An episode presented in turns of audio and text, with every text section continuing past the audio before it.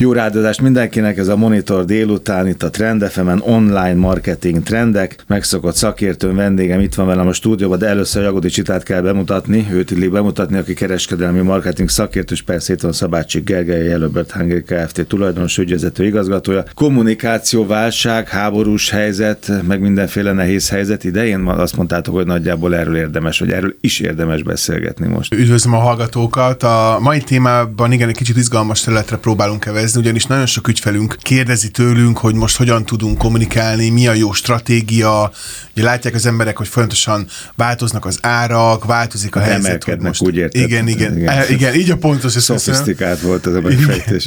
Igen, elég drasztikusan emelkednek az árak. Nagyon sokat hallani most, és kételyek vannak a háború miatt, most önmagában a Covid, most már itt van egy majomhimlő, egy új járványhelyzeti lehetőség, tehát nagyon sok a kétely és a bizonytalanság, és itt több cégben felmerül az, hogy ilyenkor mit érdemes kommunikálni, hogyan, az áremelkedést hogyan lehet lekezelni jól, egyáltalán egy ilyen helyzetben ezt hogyan lehet jól megcsinálni, és arra gondoltam, hogy meghívom Jagodics Ritát, mint kereskedelmi marketing szakértő. Kezdjünk is szerintem bele, hogy mit és hogyan kell a cégeknek ma kommunikálni, hogy mire érdemes figyelni. Te hogy látod, Rita? Üdvözlöm én is a hallgatókat. Ez egy nagyon különleges időszak. Először is kezdjük azzal, hogy maguk a vevők hogy reagálnak. Ugye van egy nagyon érdekes kísérlet, de szerintem ezt magunkon is észrevesszük, hogy amikor elmegyünk nyaralni, akkor mennyivel többet vagyunk hajlandóak költeni, mondjuk egy napsütésben. Így van, mint amikor esik az eső, vagy éppen egy ilyen nagyon zűrös időszakot élünk át. És ilyenkor a vevők behúzzák a féket, tehát egy ilyen pánik, pénz visszatartás keletkezik, amitől nagyon fontos, hogy a cégeknek nem kell megijedni, tehát ki fog sütni a nap, túl vagyunk ezen a pánik hangulaton vevőként, és akkor ugyanúgy megvesszük a szükséges dolgokat. Ez nem azt jelenti, hogy egy nagyon picit nem csökkenhet a fogyasztás, de nem annyira, mint amennyire először látszik, hogy... Mint amekkora a félelem. Ugye szokták mondani, hogy minden rossz hír, meg minden jó hír is 3 napig tart, és ez körülbelül így van, és utána elkezdik a költést. Viszont most van egy áremelkedésünk. Javaslom is, hogy most nézzük át az árakat a vállalkozásokban, a beszerzési költségeket, a munkaerőköltségeket, kicsit gondolkodjunk előre. Lehet, hogyha ilyen áremelkedés marad, akkor a bérköltségeket is majd kell növelnünk, hiszen a munkatársakat ki kell fizetni, főleg ilyen munkaerőhiányban. Ahol ez nem volt a kollektív szerződésben, ott előbb-utóbb kopogtatni fognak a munkavállalók. Biztos vagyok benne. A 10%-os infláció miatt már csak. Abszolút, és most ez egy jó időszak arra, hogy a fogyasztók, a vevők jól vegyék úgymond az áremelkedést. Tehát most ezzel a témával szerintem érdemes foglalkozni. Tehát azt mondjátok, vagy azt mondod, hogy tulajdonképpen a vevő most pontosan tudja. Tehát én amikor bemegyek a nagy áruházba, pontosan tudom, hogy azért annyi a sárgarépa, a karolába az erős paprika, mert egyébként nincsen műtrágya, mert egyébként nem volt csapadék, mert egyébként mit tudom, hogy áll a forint. Tehát nagyjából be tudom lőni, és elfogadom azt, hogy ha egyszer csak a jégsálta nem 300, hanem 600. Igen, most könnyebben elfogadják, de mégis azt gondolom, hogy az okos cégek ezt jól kommunikálják. Mondok egy példát, ha van egy törzsvásárlói közönségünk, akkor mondjuk ennél a példánál maradva, ne az üzletbe vegye észre, hogy emelkedik az ár, hanem éppen most egy másik cégtől kaptam egy ügyvezetői levelet, a feladó az ügyvezető volt, és elmondta, hogy sajnos ők is ilyen helyzetbe kerültek, emelni fognak az árakon, de ez csak jövő héttől fog megtörténni. Ez egy sokkal szolidabb, és egy sokkal kedvesebb, gesztusértékű kommunikáció, igen. Jó, csak hát mondjuk egy nagy áruház nem fog velem így, akár törzsvás, akár van kártyám, akár nem tud ez a nagy betű, ez nem fog nekem írni, hogy most figyelj, most vegyél András jégsalátát, mert jövő héten már duplájába fog kerülni. Tehát nyilván ez vevőtől függ, meg vevőkörtől függ, ugye?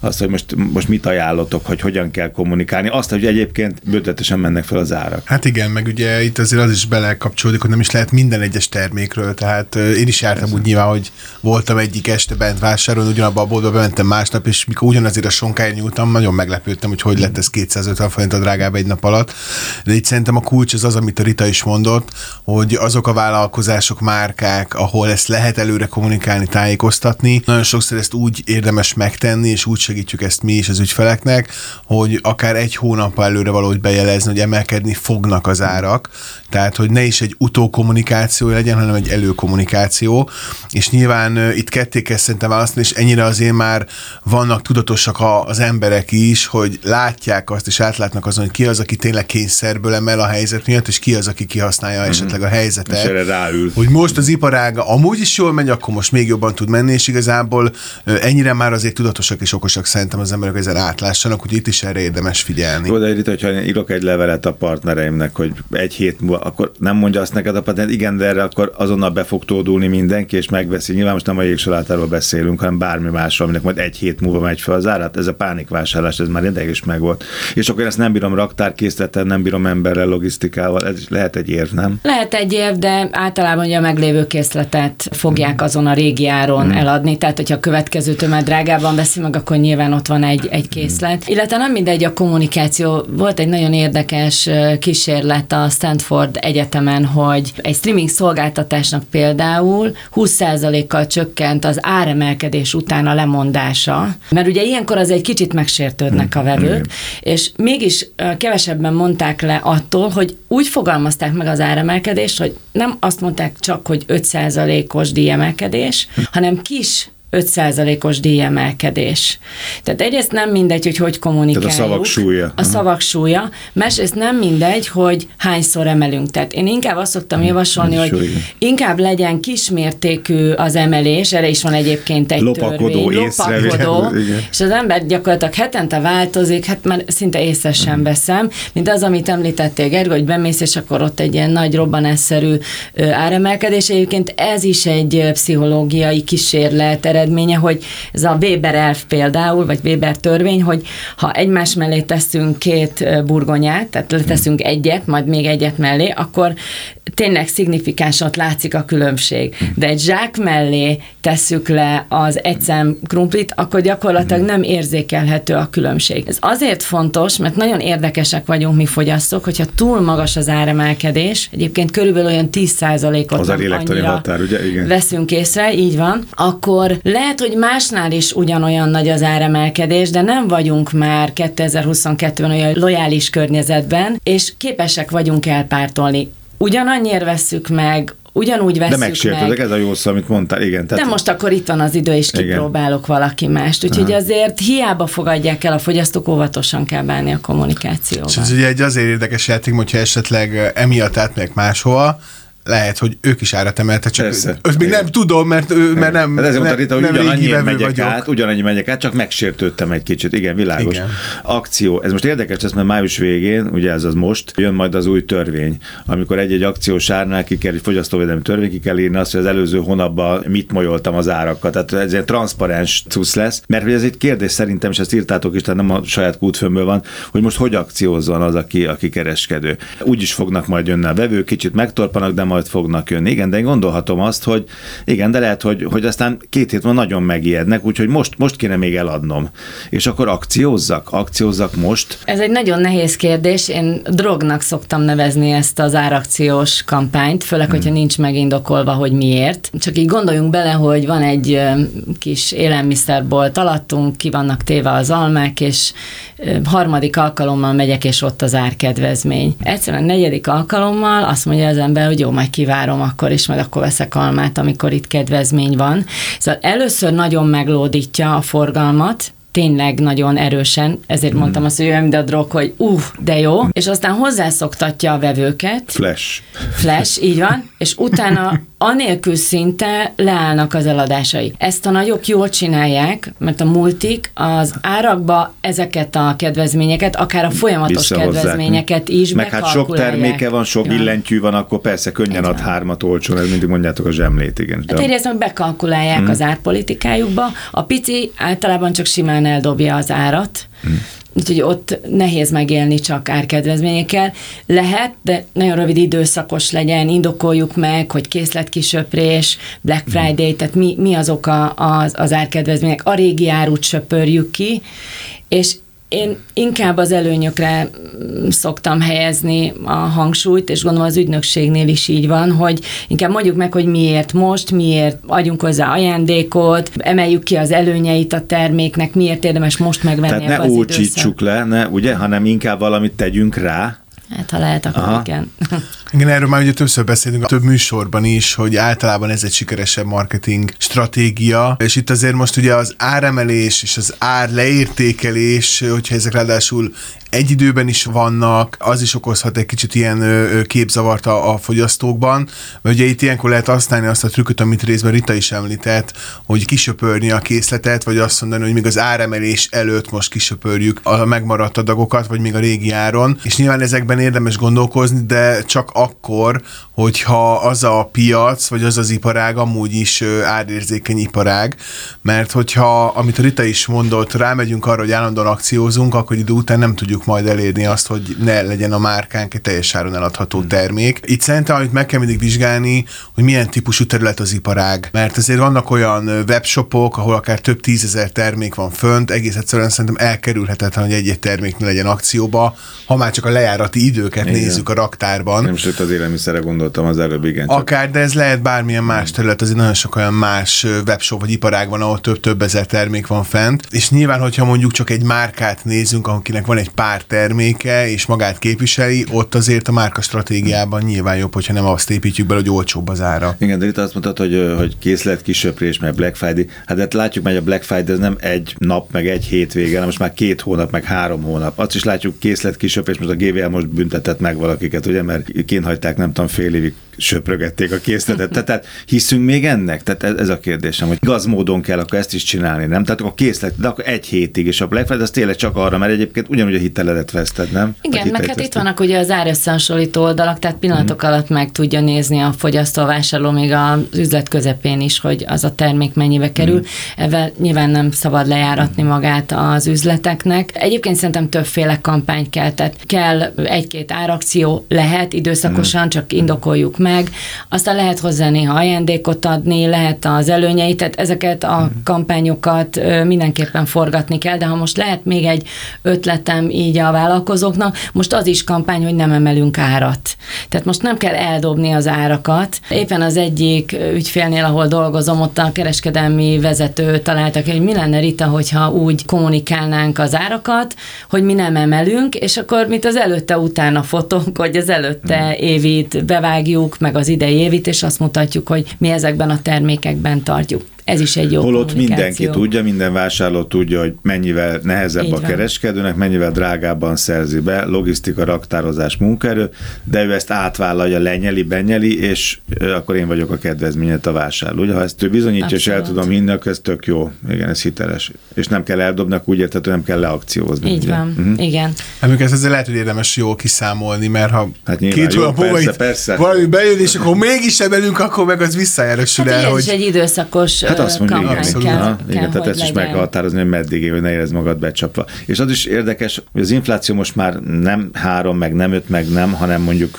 most már 2 számjegy, az most már komoly emberek szájából hangzik el rendszeresen. Tehát 2 számjegyre kell berendezkedni. Akkor az akcióm számait is változtatni kell ehhez, nem? Mert kevesebbet ér a pénzem. Én most már 5%-en nem moccanok, hát 10% az infláció barátaim, mondom majd, és azt mondom, azt mondja, 30, akkor az lehet. Tehát a lélektani határok lehet, hogy itt is ebben elmozdulnak. Igen, általában ezt úgy tesszük cégeknél, hogy kiválasztunk stratégiai termékeket. Tehát mondok egy példát, mint mondjuk a papírírószer üzletben a fénymásoló papírt.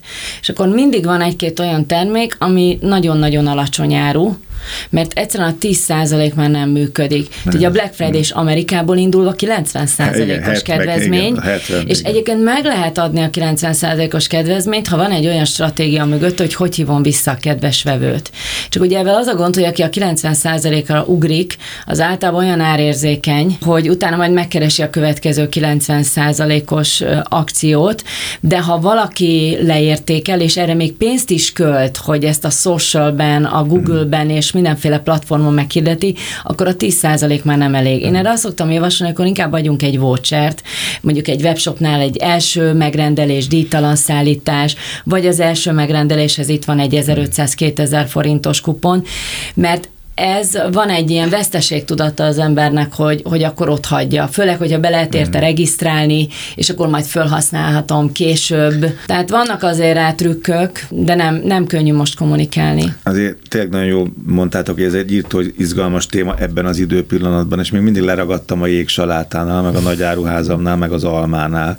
És valóban ugye 250-ről 3-ról 6-ra nyomták föl, tehát nem volt fokozatos, és nem is vettem meg. Inkább veszem az acskós kevesebbet. De ott azt mondtam, hogy na ne. Ami múlt héten 250 volt, az nem lehet most 6. Igen, és nagyon fontos a folyamatos kommunikáció. Tehát nem csak a vásárlók fogják visszinkor a vásárlás, hogy nem veszed meg a jégsalátát, de majd meg fogod venni egyébként jövő héten. De minden csoda 3 napig tart. Persze. Ha csak nem pártolsz el máshoz, ugye az előbb beszéltük, de egy kicsit a vállalkozókról beszélve, ők is beesnek egy ilyen pánik hangulatban, mert mit lát? Nem vették meg a jégsalátát. Most ott mi lesz? Tönkre megy a cég. Főleg a kisebb vállalkozások, akik nem értik közgazdaságtanilag, pszichológiailag, hogy mi történik, az ilyenkor megijed. Visszahúzza a féket, vagy nincs nyersanyag, és akkor nem reklámozunk. Na, ezt nem szabad.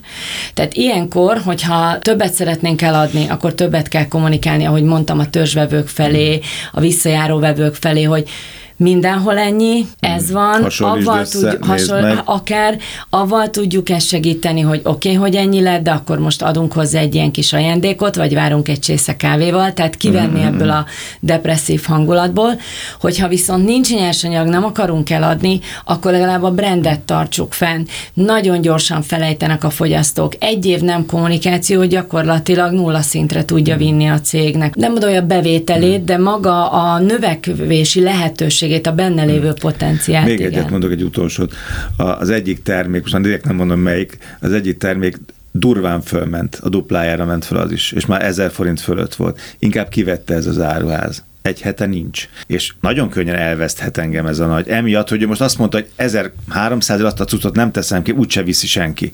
Előző héten még 600 volt. Ilyenkor az is felmerül, hogyha látja, és te is látod fogyasztóként, hogy ilyen mértékben emelkedik egy termékára, akkor utána tényleg, amit mondtál is, hogy még ki is számolod, kap egy 30%-os leakciózást az a termék, de tudod azt, hogy még akkor is hatalmas különbséggel veszed meg, tehát már el sem hiszed igazából, és picit ez így belemegy az árak játéka, vagy egy csapdába kerül a fejekben minden ember, meg minden vállalkozás, hogyha ezt a retail oldalról nézzük meg, mert nőnek, csökkennek, honnan emelkedik, honnan csökkentjük vissza, így utána az emberek fejében teljes kavarodás lesz. Lélektani határban szerintem is vannak olyan területek, amit nagyon nehezen lépünk át, tehát akkor örülök, hogy végre van spárga, és 1800-ért van, akkor én sem kívánom meg a spárgát, és szerintem soha nem is fogom megvenni ezen az áron, majd inkább szerzek valahogy egy olcsóbb zöldségestől. Ezt mondtad itt az előbb, hogy hozzá fogsz szokni. Igen. Hát ezt igen, de nem biztos, hogy... Jó, szóval akkor itt foglaljátok össze egy percben még, légy szíves, jó? Mert nekem most fél évben az jutott eszem, hogy a zenekar játszik a Titanicon, tehát itt ugyanúgy reklámozni kell, kommunikálni kell, nagyon kell figyelni, nem szabad ingyen odaadni a cuccot csak azért, hogy még holnap is hozzám jöjjön be, de hát ez nyilván szakszerűbb a tisztátokból. Igen, ezt nagyon jól összefoglaltad. Most van egy átmeneti helyzet, ezt meg fogja szokni a fogyasztó is, még talán, hogyha egyet hozzátettek, hogy nagyon fontos most, hogy mindent mérjünk, tehát okosabb költsük el vállalkozóként az összegeket, mérjük a reklámok hatékonyságát, vagy mérjük például azt, hogy mit vásárolnak az üzletben, és hogyha abból többet vásárolnak, akkor azt ne hagyjuk el csak azért, mert magasabb az ára, mert avval elhagynak a vevők. Tehát egyrészt az, hogy mérni kell ezeket az eredményeket, mehetnek az akciók, de ne rövid távon gondolkodjunk, hanem hosszú távon gondolkodjuk, és ne dobjuk el ezért az árakat. A brandet védjük, tehát folyamatosan kommunikáljunk, ahogy csak lehet, és próbáljuk meg jobb hangulatba hozni az embereket, egy kicsit a termék előnyeit hangsúlyozni, és ne a negatív kontextusba hagyni őket. A több mosoly. Így van. Több mosoly, ez mindig beválik a marketingben. Oké, nagyon szépen köszönöm. Online marketing trendek, Jagodics Rita kereskedelmi marketing szakértő, Szabácsik Gergely, a Yellow Bird Hungary tulajdonos ügyvezetője voltak itt. 2 hét múlva találkozunk. Nagyon szépen köszönöm.